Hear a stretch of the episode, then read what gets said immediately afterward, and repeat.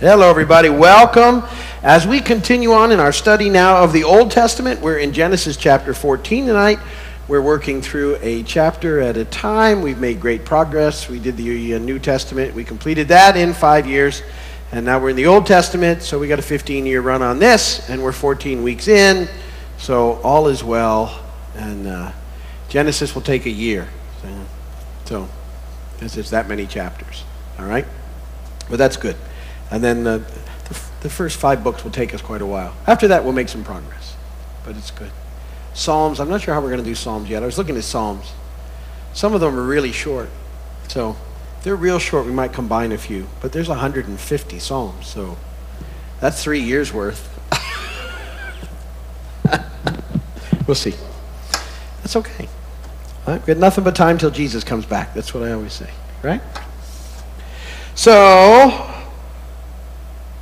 we're in Genesis 14 now. Um, where remember the first 11 chapters of Genesis sort of cover four main events, and we looked at those. You know, it, it's the creation and the fall, uh, and uh, and then you know the uh, the flood, and then Tower Babel, uh, dispersion and stuff. So there's four main events happening in there, and then these next chapters, beginning in chapter 12 moving forward, kind of cover four, four of the main guys in, in history. So we're going to look at Abraham, and, and which is, was also Abraham, Isaac, Jacob, Joseph. So um, if you're trying to remember, I like to sort of, um, some of the ways that I remember Bible is thinking about it like that, what was going on in, in, these, in these things. So if you think about Genesis and you can remember those two sets of information, when you're thinking about a verse that might have come in Genesis, you can kind of figure out where you ought to be looking. Who did it involve? If it's, if it's Abraham, it's going to be in Genesis 12 through whenever. And then if it's, you know, if it's Isaac, he's going to have a chunk. And if it's Jacob, he'll have a chunk. Joseph has a chunk. First stories have a chunk. So you start thinking about it that way. Um, it just kind of helps in finding some, uh, you know, information in the Bible as we go through it. You'll, you'll have that information sort of stored up there, and you can uh, then you can find it. Um, in the process, you, is it you know context? You start thinking about what was going on, who would have said that. you can begin to find things fairly simply. So, right now we're looking at the life of Abram. We we saw you know uh, that Abram's a, a, man of faith. Uh, he's walking the life of faith. He's not perfect by any stretch of the imagination. We've already seen him you know sort of fail um, and kind of half do what he's supposed to do. There's been consequences for that already. And um, at this point in time, uh, Abram and Lot, remember in our last chapter, they had split um, company because they were too big to be together any longer, and their herdsmen, rather than working things out, were quarreling. And so Abram had said, Lot, you know, take your pick. You go one way, I'll go the other. And Lot looked towards Sodom and thought that looked pretty cool. And he chose that area and uh, sort of had the better watering grounds, and everything looked better that way. So he's drawn to what he sees. Abram says, fine. He goes the other way. And remember the big thing I told you about Lot. Lot in a lot of ways, you're going to see Lot as, and Lot wasn't a, a, terrible person by any stretch of the imagination, but he, he often goes by um, what he sees instead of walking by faith. His, he doesn't have his life dialed in with God, reference to the fact that he has tents but no altars, and Abram has both. And um, he makes, uh, he often chooses the wrong direction. And that you know probably corrupted in in Egypt by the things that were available there. When he sees and sees Sodom, he's drawn to Sodom, and and um, by the time we get into Genesis chapter 14, he's not any longer in the plains outside Sodom. He's actually moved into the city, and um, and so though that was his choice, and that's where he's at in the process. Uh, but Abram is, uh, you know, still doing what he's supposed to do, and and um, you know, he's listening to the Lord and he's taking care of his thing and following directions the best he can and moving along in the process. But uh, what we're going to see that happens in this chapter is we're going to see Abram, Abraham, who uh, so far has been you know shown as a man of faith. Um, in Genesis 14, he's going to be shown as a warrior and a worshiper, and uh, I think that's kind of interesting to add to the mix. So let's read through it. We'll talk about it briefly on the other end of our reading, and we'll go from there. Lots of uh, interesting names in this chapter, and um, if you don't like my pronunciation, that is completely fine. I won't hold that against you. You can pronounce them however you want. Um, but you will see me work through this list. But um, watch what happens now in Genesis 14. I'll be reading out of the NIV, whatever translation you're using is fine. I think the notes are NIV as well. Here we go. At this time, I'm going to put my glasses on. Amraphel, king of Shinar, Arioch, king of Ellasar, Kedorlaomer, Kedorlaomer, king of Elam, and Tidal, king of Goyim, went to war against Bera, king of Sodom, Birsha, king of Gomorrah, Shinab, king of Admah, Shemeber, king of Zeboyim, and the king of Bela, that is Zoar. All these latter kings joined forces in the valley of Siddim, the Salt Sea. For twelve years they had been subject to Kedorlaomer. But in the thirteenth year they rebelled. In the fourteenth year, Kedorlaomer and the kings allied with him went out and defeated the Rephaites in Ashteroth Karnaim, the Zuzites in Ham, the Emites in Shaveh Kiriathaim, and the Horites in the hill country of Seir as far as El Paran near the desert. Then they turned back and went to En Mishpat, that is Kadesh, and they conquered the whole ter- territory of the Amalekites, as well as the Amorites who were living in Hazezon Tamar. Then the king of Sodom, the king of Gomorrah, the king of Admah, the king of Zeboyim, the king of Bela, that is Zoar, marched out and drew up their battle lines in the valley of Siddim against Kedorlaomer, king of Elam, Tidal, king of Goyim, Amraphel, king of Shinar, and Arioch, king of Ellasar, four kings against five. Now the valley of Siddim was full of tar pits, and when the kings of Sodom and Gomorrah fled, some of the men fell into them, and the rest fled to the hills. The four kings seized all the goods of Sodom and Gomorrah and all their food, then they went away. They also carried off Abram's nephew Lot and his possessions, since he was living in Sodom. One who had escaped came and reported this to Abram the Hebrew. Now Abram was living near the great trees of Mamre the Amorite, a brother of Eshkol and Aner, all of whom were allied with Abram. When Abram heard that his relative had been taken captive, he called out the 318 trained men born in his household and went in pursuit as far as Dan. During the night, Abram divided his men to attack them, and he routed them pursuing them as far as Hobah, north of Damascus. He recovered all the goods and brought back his relative Lot and his possessions, together with the women and the other people. After Abram turned from defeating Kedorlaomer and the kings allied with him, the king of Sodom came out to meet him in the valley of Shaveh, that is the king's valley. Then Melchizedek, king of Salem, brought out bread and wine.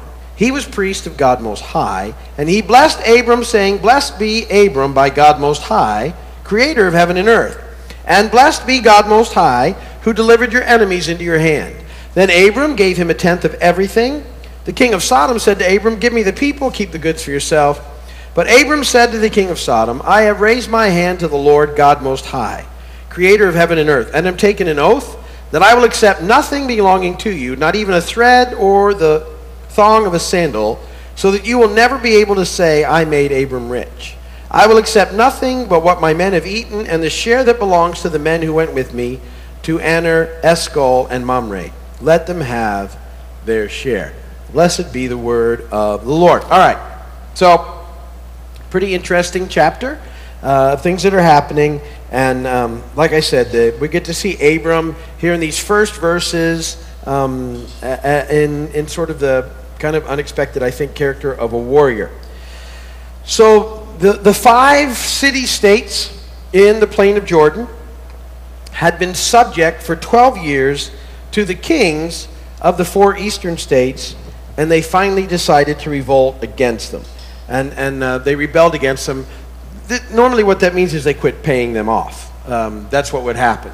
And so these five kings finally decided they were tired of paying off the four kings, and the, the big shot of the four kings was that guy, you know, Net, Net Laomer, Kedo.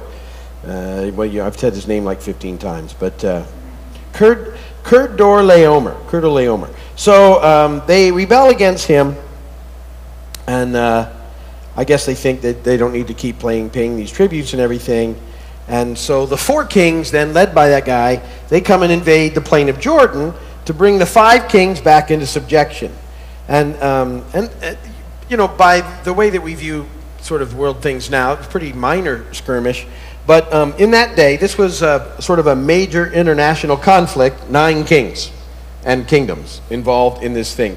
And you would think that five kings ought to be able to handle four kings, especially when you consider the five kings have um, home field advantage, if you would. They're, it's their plains, right? They should know their turf. But the, uh, the armies of these cities were, were just soundly defeated, defeated by the invading kings. Um, because apparently the five kings, they didn't even know their own land. They actually got trapped in their own tar pits um, which you would think if they were a little better militarily, they would have used to their advantage instead of allowing themselves to be trapped in their own tar pits. Some of their guys were lost in the tar pits, and every the ones that were left um, fled for the hills. So much for the battle. Uh, and the people that are in the cities are taken captive by the four kings, along with all the food, everything that's there. The kings go in, they take everything, people and everything. They empty these cities and they take them all with them. And um, they end up scooping up Lot and his family and his stuff as well. This all goes out with the kings. Because Lot, by this time, like I said, had left the plains and was actually living in Sodom. He had moved all the way into the city. The, the, you know, the, the temptations of the city, the life in the city, whatever, had drawn him in. Um, and, and he had chosen quite a different life than Abram had. And, uh, you know, as I said, you know, Abram, we, what we know about Abram, you know, he, he lived in tents, but he, he had an altar. Remember, I said that those altars they constructed um, reminded them of worship and, and of the Lord. And that's why they were there. And, and you know, it, it kept them walking for him and looking to him for insight and direction. You know, Abram lived by faith, not by sight. And I've already said to you that Lot was the exact opposite. And sort of as a picture of, uh, and it will be a continuing picture of, of what, you know, living life apart from the Lord looks like, even though, like I said, he wasn't all bad, Lot, but he keeps making these really bad decisions. Uh, so, so, in effect, um, and we just talked about this recently in, in Romans, we looked at it, not to be conformed to the world, but to be transformed by the renewing of our minds. Lot had been conformed to the world. And, and when Sodom lost the war, um, Lot was condemned with the world, and he was condemned by being picked up with all his family and stuff, and off they went. They were now captives uh, of these four kings. So uh, we get into verse 13. Someone escaped from that mess. Uh, you know, they didn't get them all, and he came and told Abram. I like, um, I like the way Abram was called. It's Abram the Hebrew. I kind of like that. And these other three guys these other um, sort of uh, people who were probably similar to him, only not uh, Jewish, not obviously they, they weren't. He was. Um, he was called, you know, Abram the Hebrew. He had had some sort of alliance with these other shepherds or whatever that were around him, but um, they had remained uninvolved in the situation. But they had to know what was happening, but they had just chosen to stay out of it. So Abram's Abram's separated from that, but he's not isolated. He's he's independent, so he's not involved in that mess, but not indifferent. And uh, with some of those local sheiks, he had formed this alliance uh, that, that probably for just such situations like this, these four guys had, uh, had some sort of alliance. And um, they were sitting there when they got this news. And when Abram heard that Lot had been taken captive, that's what got him involved in the process. You'll have to know. So Abram's basically, you know, he's a man of peace He's ready if something comes his way, but he's not looking for a fight. And uh, the only reason he decides to finally get involved in this is because Lot had been um, taken captive. So he, he's not fighting for selfish reasons or for personal gain. He, he fights because um, he loves Lot's. He loves Lot and he wants to help him. A couple of interesting things about verse 14 um, about Abram's men. Um, they were armed. I, like that. Um, you, you, know, it takes more than zeal and courage to win a war. You, you have to have effective equipment. And, um, it, you know, there's a lot of times in, in the history of Israel where the people are not properly armed, and it's a huge situation for them um, um, because they're not prepared to deal with the armies that are around them, and without um, there are times in the you'll see as we keep moving forward where initially in those battles Um, God fights for them because they're not armed, but over time they're expected to be, and they sometimes don't stay with the program. And um, when we when we get into the life of Saul and uh, Jonathan, when they start going to war uh, against the Philistines, only Saul and Jonathan have swords. The rest of the group is without a sword. How about I mean, think about it? Without weapons to fight, because the the enemies that have overcome them at that point have taken away all their blacksmiths. Pretty smart, really. Um, so they, they don't have any, they have no way to make swords. Uh, they have nobody to take care of their swords. They have nobody, and they're not allowed to. And so they, they use whatever iron they have for, for you know, farming and stuff. Pretty good way to keep a, a whole group at bay. Anyway, but these guys are armed. And I, I, I was thinking how important that was. You know, when, when you can, you sort of relate some of these to life today. Um, that we're, as believers, we're all engaged in a spiritual battle. And um, we've been given effective equipment um, in the armor of God, but we need to be aware of it. We need to apply it to our lives. And uh, so if you don't know about the armor of God, you need to look at Ephesians 6 10 through 18 but you know, we have a we have a belt of truth, and we have a breastplate of righteousness, and we have a helmet of salvation, and we have shoes of peace, and we have a sword of a spirit, and and uh, uh, you know, we have some we have some good stuff. But we need to be applying it to our lives and using it to be effective in our battle. And these these weapons that we have, the Bible says, are spiritual; they're not carnal, um, and we're to use them under the operation and anointing of the Holy Spirit. And that. Uh, really, in, in this battle, our most effective weapons are the Bible, the Word of God, and prayer.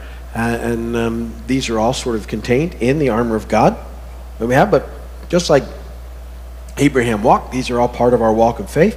Another thing about these guys that we learned from verse 14 is that they were trained. So, so not only were they equipped um, with the, the, the equipment they needed, they were trained. And again, this is another very important part of our, our, our, our own spiritual battle. Um, we're to be prepared, we're, we're to be aware. Um, and, and really, it's, it's one of the things that the local church is supposed to be doing, is, is helping everybody be trained for the life that we live, for the battle that we're engaged in, and to be aware that it happens, and to teach you, um, you know, your Bible and how to know it better and how to study it and to encourage you to do that and how all these things work together and how we're supposed to, you know, live and all that stuff is important. And so that's part of what we do, especially, you know, on nights like tonight, we, like tonight, we come together and we learn those things and we encourage one another and we fellowship. Um, all of these things important. So Abram's guys are ready. 318 guys. And I don't know if you think that's a big number or not, but that was the number. 318 guys. I wonder how many guys the Kings have, um, but, but 318. Now, that may not be including the guys that are going to go with him, the other, the other three sheiks, the local sheiks. Probably have their own guys too, and, and they're going to join Abram in this whole deal for the sake of this alliance they have with Abram. So, these guys go after the kings, and uh, they are such a uh, incredible force um, that they completely rout the enemy. They chase them for 100 miles. These guys just take off. Um, they free all the captives and they recover all the spoils. So, complete victory. They get it all back, every bit of it. They get, they get it all back and they chase these guys out, and there you go. So, we see, um, you know, Abram successful in this battle, and, and um, this man of faith, also a mighty warrior. After the battle, as we start to move into these last verses in Genesis, an interesting thing happens. So, Abram comes back, and he's been in charge of this battle. So, so in effect, now you have to realize that um, every all the spoils now are, are effectively his and these guys that he's gone with. They, he, he went out and won them. So the guys who lost them have no claim over them any longer, in effect. And uh, Abram's aware of this. That's a pretty standard thing back at the time. So he's met when he returns from uh, by two kings. He's met by the king of Sodom, and he's met by the king of Salem. And, uh, the king of Sodom uh, offers to Abram all of the spoils, which weren't even his anyway. But he offers to him all the spoils as long as he gets the people back. Melchizedek, though, comes to um, Abram and offers him bread and wine. So I, I, hope you're making some connections with some of the things that we know. And, and uh, Abram um, rejects uh, the king of Sodom's offer, but he accepts the bread and the wine from Melchizedek. And to Melchizedek, the Melchizedek, he gives a tenth or a tithe of all the spoils. And, um, very symbolic what's happening here, and there's some, some pretty interesting spiritual truths that are taking place. So when Abram comes back from this battle, uh, he has to choose between two kings who represent two completely different ways of life. Sodom, a wicked city, we know that. Um, they represent the, the sort of dominion of this world system and its appeal to the flesh. And it, uh, that the name Bera, who's the king, it means gift. And, and it's sort of like uh, the, the idea is that the, the world bargains for your allegiance. But at the same time, Sodom, it, means burning. So um, you got to be careful how you choose. Because what happens is that if you, if, you, if you bow down to Bera and the gift that is offered to you, everything that you live for will burn up one day. And um, guess who's going to have that happen? Lot. The whole deal. Gone. Burns up.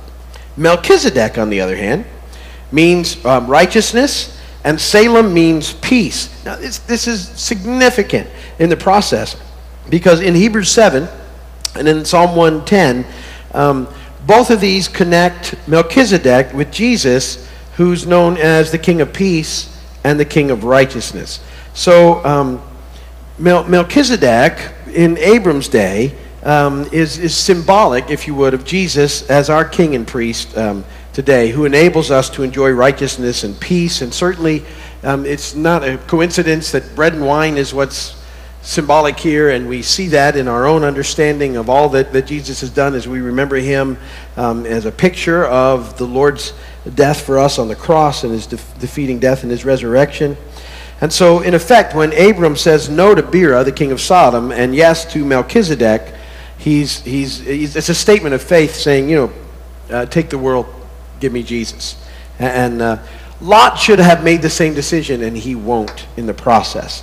So it's not a decision that Abram could make for Lot. Lot, having been rescued and saved once again, should have chosen as Abram does, but he doesn't. Also, Abram doesn't um, impose these convictions on the guys who went with him, his allies, Aner, Eshkol, and Mamre. Um, if they want to take part of the spoils, that's their business. He wouldn't criticize them in the process. But he does take it, and, and you know, again, the, the world's trying to offer to Abram something that he already is already his by right. This is the tricks of the world. And um, Abram says, you know what, I, I don't want anything that comes from you because I, I never want you to be able to say that, that, that you had anything to do with what I've got. Everything that I have comes from God. It's all about him. And that's the way it's going to stay. So that's what happens in that whole process. Now, the, the last thing to talk about, just briefly, because we covered and we talked about him in our study in the New Testament, Melchizedek, interesting guy. Uh, because in the Old Testament here, um, he's, he's really only talked about uh, here in this verse and in uh, one other verse in the Psalms.